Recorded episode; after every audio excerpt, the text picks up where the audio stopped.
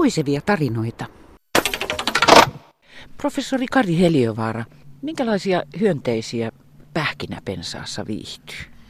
No pähkinäpensas ei erityisesti ole hyönteisten suosiossa niin kuin siinä mielessä, että erittäin harvoin, jos koskaan näkee metsässä pähkinöitä, jotka olisi kokonaan niin kuin kaluttu.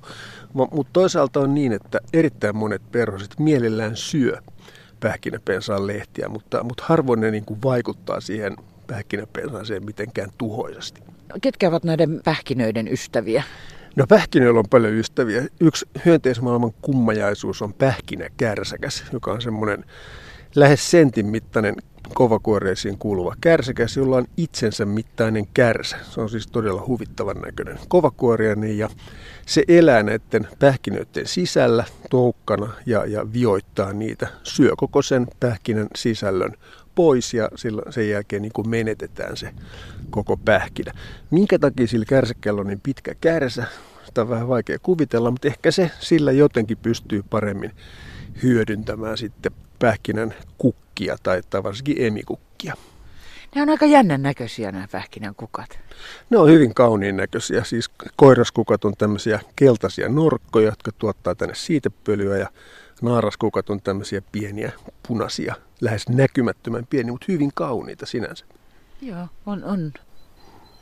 Pähkinät on, on todella tärkeää ravintoa monelle eläimelle, esimerkiksi oraville tai närhille.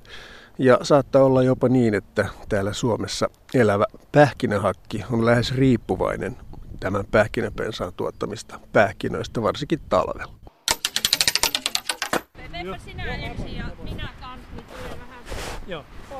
siihen. Ja Oulun yliopiston kasvitieteellisessä puutarhassa on kevät kukkeimmillaan, lunta on puolisääreen. Näin huhtikuun puolessa välissä ja, ja paraikaa vaellamme tässä hangessa. Hups, nyt horjahti, hups. Vaellamme kohti pähkinäpensaita. Dosentti Ari-Pekka Huhta ja ylipuutarhuri Tuomas Kauppila. Tässä nyt on kaksi pähkinäpensasta Oulun korkeudella. Kertokaa näistä, Tuomas. Tai tässä punapähkinä pensas. Nämä on istuttu tänne 80-luvun lopulla ja nämä on ihan tämmöisiä kaupallisia taimiston taimia ollut alun perin. Että tosiaan alkaa olla ikä 30 vuotta. Yllättävän hyvin on menestynyt täällä, että vähän otettiin niin kokeeksi aikanaan, että menestyykö tällä pähkinäpensat ollenkaan. Ja nämä on kyllä oikeastaan ihan, ihan hyviä koristekasveja ollut ainakin tässä. Ari-Pekka Huhta, miten historia kertoo siitä, milloin ensimmäiset pähkinäpensaat on Oulun korkeudelle istutettu? Jos pitemmälle historiaan mennään, niin, niin pähkinäpensas levisi Suomen niemelle 7000 vuotta EKR.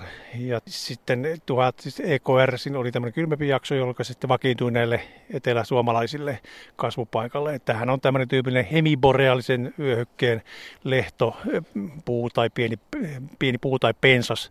Ja tuota, esiintyy meillä lähinnä Varsinais-Suomessa, Uudellamaalla ja Ahvenanmaalla. Ja sitten eteläisinä relikteinä tuolla Etelä-Hämeessä on iso, isompia vähkinäpensaslehtoja ja pohjoisemmat paikat on tuolla Jyväskylän eteläpuolella Vaarun vuorella, Korpilahdella. No milloin Ouluun istutettiin ensimmäiset? No se oli tätä porvarien kukoisaikaa silloin 1800-luvun lopulla, jolloin enemmän sitten Ouluunkin alettiin koristekasviistutuksia hankkimaan varallisuuden lisääntyessä. Ja, ja sitten 1890 on ensimmäinen merkintä, että Ouluun on koristekasvina pähkinäpensä istutettu. Ja käsittääkseni se oli tälle keskustan Upisaarten alueelle. Ja sinne oli ensimmäiset istutettu. Niiden, siellä on edelleenkin tälläkin päivänä pähkinäpensaita, mutta ne ei ole suinkaan sitä samaa kantaa enää sitten kuin mikä sata, yli sata vuotta sitten istutettu. Miten tämmöinen kasku kertoo, että Suomen kasviatlaassa on ollut virhe, kun on raksi Oulun kohdalla pähkinäpensaan suhteen, että se on ollutkin ihan eri puulajin taimi. Kerro tästä. No joo, se on varmaan sen atakseen tullut sillä, että on, on, on löydetty pieni taimi, jolla on ajateltu, että se on ollut pähkinäpensaan taimi, mutta se on ollutkin se nyt varmaan leppä. Ja lepän taimia se on hyvin saman näköinen, niin se on siinä tullut tämmöinen pieni virhe, mutta se nyt on kai korjattu sinne, että Sanotaanko puutarhuri näitä sitä aina olisi toiveessa, että niitä kasvaisi täällä. Ja tota, mehän ollaan vähän puutarhurit semmoisia, että me aina kaivataan semmoista, mikä täällä ei kasva. Niin toivotaan, että, ja, ja sen takia me yritetään aina kasvattaa semmoisia erikoisia kasveja, niin kuin tämä pähkinäpensä on tavallaan tämmöinen erikoisuus sitten täällä meidän puutarhalla. Et tuota, jos ajatellaan kasvillista puutarhaa, niin meillä täällä kasvaa kahta kolmea alkuperää pähkinäpensasta ja tuota, aikanaan tosiaan puutarhan perustamisesta lähtien, niin meillä varmaan tuli joku 30 erää eri alkuperäisiemeniä, mitä on kasvatettu, että ei se niin helppoa ole, että, sitten niistä aina joistakin löytyy sitten semmoinen kestävä kanta tai alkuperä ja, ja saadaan ehkä sitten tämmöisiä varmempia uutuuksia kasvamaan tänne, niin kuin pähkinäpensä. Tämä on ihan, ihan potentiaalinen koristekasvi täällä näillä leveyksillä. Komeena se tässä kasvaa. Joo, kyllä. Tämä on, tämähän, tässä on korkeutta varmaan jo neljä metriä, että, että tämähän kasvaa tämmöisenä monirunkoisena ja tosiaan tämä on 30 vuotta vanha tämä yksilö ja sehän uudistuu koko ajan tuolta, että, että siinä vanhimmat oksat pikkuhiljaa kuolee, mutta tuota, tässä on niin tätä nuorta kasvustoa aina. Jos Etelä-Suomessa nyt on liikkunut, niin on varmasti nähnyt, että siellä pähkinäpensassa parhaalla kukkii nämä keltaisine hedenorkkoinen, mutta me, täällä meillä ne on säälittävän pienet, senttiset vielä, ei merkkiäkään siitä, että ne alkaisi avautumaan ja sitä siitepölyä sitten allergikoidenkin kiusaksi levittämään. Että yhdessä norkossahan saattaa olla yli 400 000 siitepölyhiukkasta. Ja täällä kyllä kukkiminen saa odottaa tuonne sanotaan toukokuun hyvästikin puoliväliin, jos näitä kelejä vielä pitelee. Niin joo, lunta hiljaa leijailee. Kyllä. Tämä on yksi kotinen, eikä siinä on hede, hede ja emi kukat on samassa yksilössä, mutta ne on erillään. Ja heden, hedennorkothan keväällä näkyy tosi hienosti keltaisina, keltaisina roikkuvina, mutta sitten se, se oikeastaan kasvitieteellä tämmöinen pieni kisälinäytö on siinä, että löytää sen emi e, kukaan sieltä. Ja se on hyvin jännän näköinen tämmöinen mitätön silmu, josta sitten tulee tämmöisiä ikään kuin punaisia pieniä lonkeroita, ikään kuin jotain meritähden lonkeroita. Ja ne on niitä emikukkia sitten, ne on, ne on hyvin pieniä ja, ja räikyvän punaisia. Tuolla on tulossa tosiaan tuossa se jos toivottavasti tässä kuukauden päästä vähintään tuo emi-kukkakin no. avautuu. Ja se itse asiassa avautuu en, ennemmin kuin tuota hede, hedekukka. Että niitä ei tosiaankaan tottumaton kasviharrastaja kovin helpolla havaitse. Että ne hete, hedenorkot sitten, jotka se tuulessa heiluu ja pölisevät, niin ne, ne näkyy sitten ihan kauemmaskin. Hei, kiitoksia. Sitä paitsi siitä kasviatlaan virheestä. Ei se niin huono ollut. Se yksi ruksi sai minutkin tänne kävelemään tai tännekin matkustamaan. No niin joo, että sehän, että jos, jos oikein kovasti toivoo, niin sehän toteutuu. Sanotaanko näin?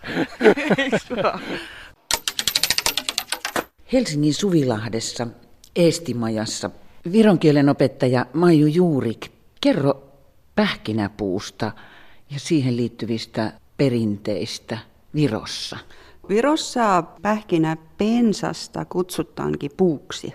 Et Viron kielessä on pähkinä pensalla kaksi nimeä. Pohjois-Virossa sitten sanotaan sarapuu ja se sara, se sana sara, se tarkoittaa aitaa. Ja se tulee siitä, että kun Virossa esimerkiksi rakennetaan talo, se rakennetaan tyhjälle pellolle – ja kaikki pensat ja puut istutetaan niin kuin myöhemmin talon ympärille.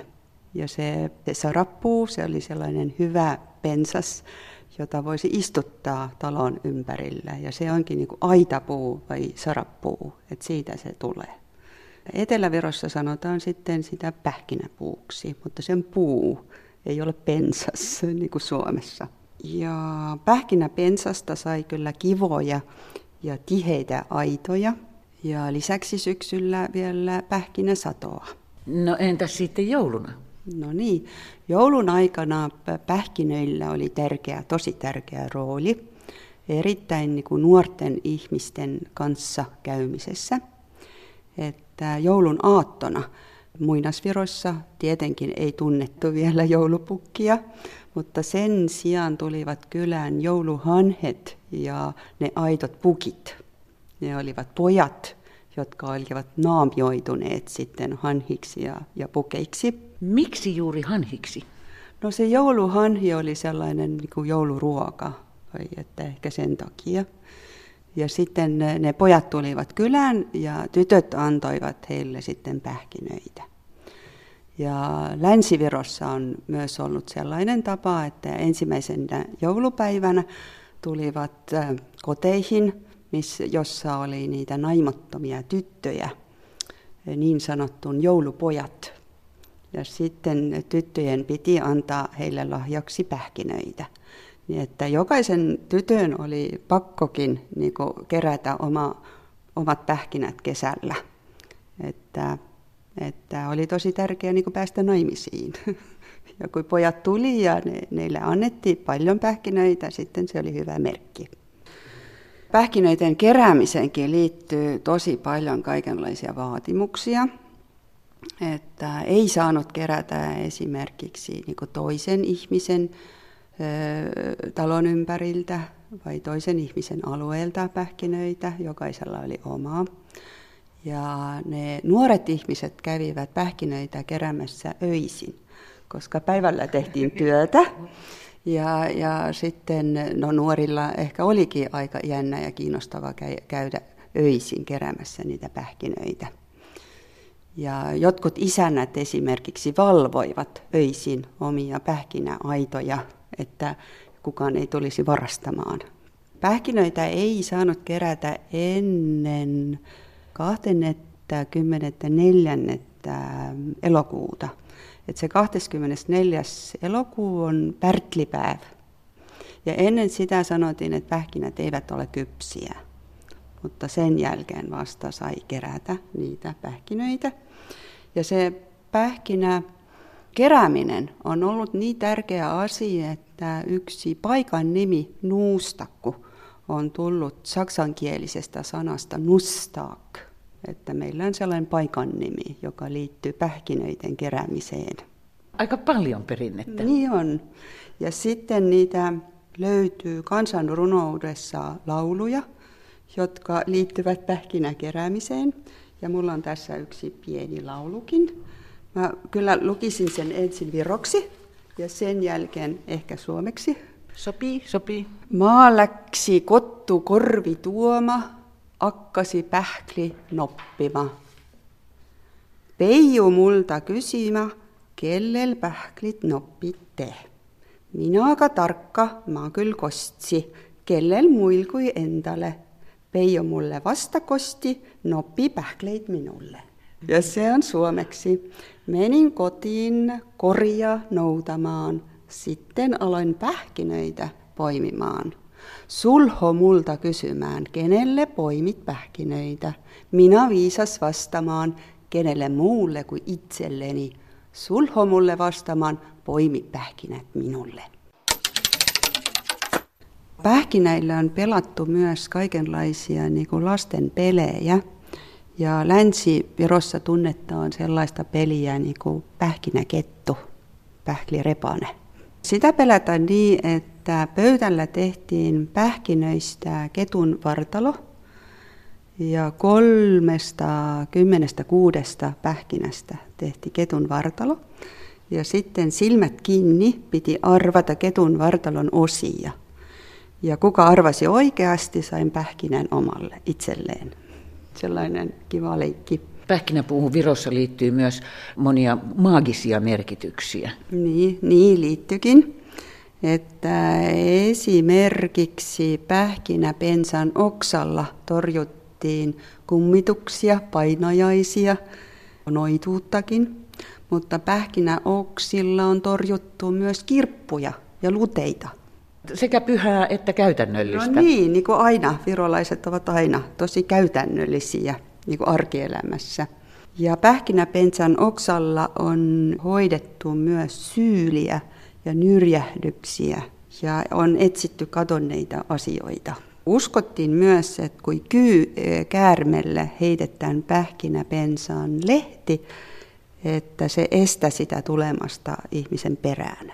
No jo on aika monikäyttöinen puu. Niin on Virossa. Ja tietenkin pähkinä on ollut sellainen hedelmällisyyden symboli. Ja esimerkiksi sellainen sanonta, että mennään pähkinälle, se on merkinnyt nuorten ihmisten kanssa käymisessä myös sänkyn menemisen ehdotusta. Mennään pähkinälle. Ei tarvitse muuta sanaakaan. Ja tietenkin, no ensin mentiin sitten niin pähkinälle ja sänkyn, mutta heti sen jälkeen pariin naimisiin. Ihania tarinoita. No sitten on vielä ennustettu semmoista, että kun syksyllä on paljon pähkinöitä, sitten laskiaikalaiseksi esimerkiksi tyttö pääse naimisiin vai mene naimisiin. Vai kun syksyllä on paljon pähkinöitä, sitten synty ensi vuonna paljon lapsia. Ja kun esimerkiksi neito löysi sellaisen pähkinätertun, jossa oli kuusi pähkinää, no sitten hänestä tuli pian morsian. Lupaavia ennusteita. Lupaavia ennusteita, niin. Rouhennettua pähkinäkuorta on käytetty myös lemmenrohtona. Ihan taas tosi käytännöllinen tapa.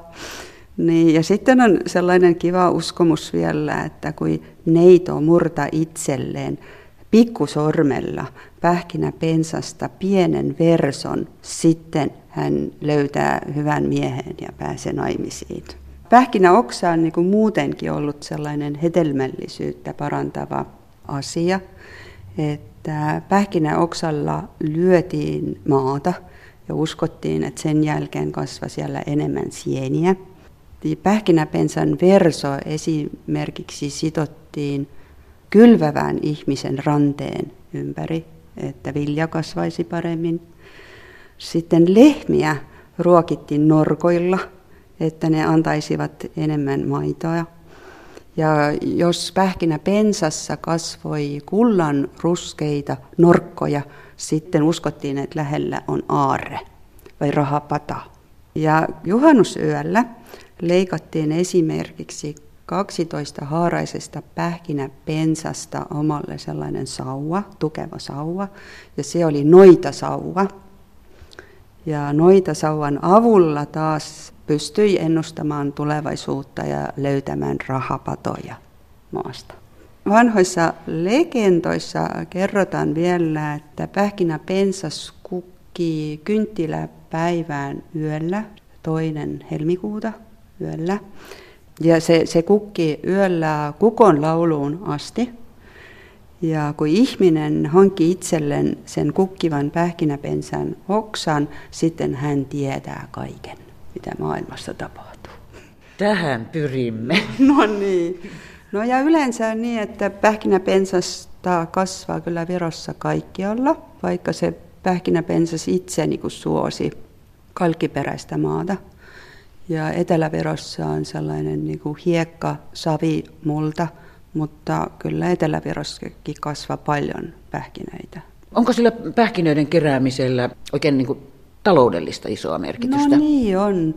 Virolaiset aina keräävät metsästä ruokaa ja nytkin vielä ja nykyaikana ihan niin kuin käytännön syistä. Että metsästä tuotaan niin paljon ruokaa kuin mahdollista, tehdään hillot ja, ja säilykkeet ja ja se on sellainen vanha perinne ja, ja, ja tähän asti vielä tehdään näin. Puisevia tarinoita.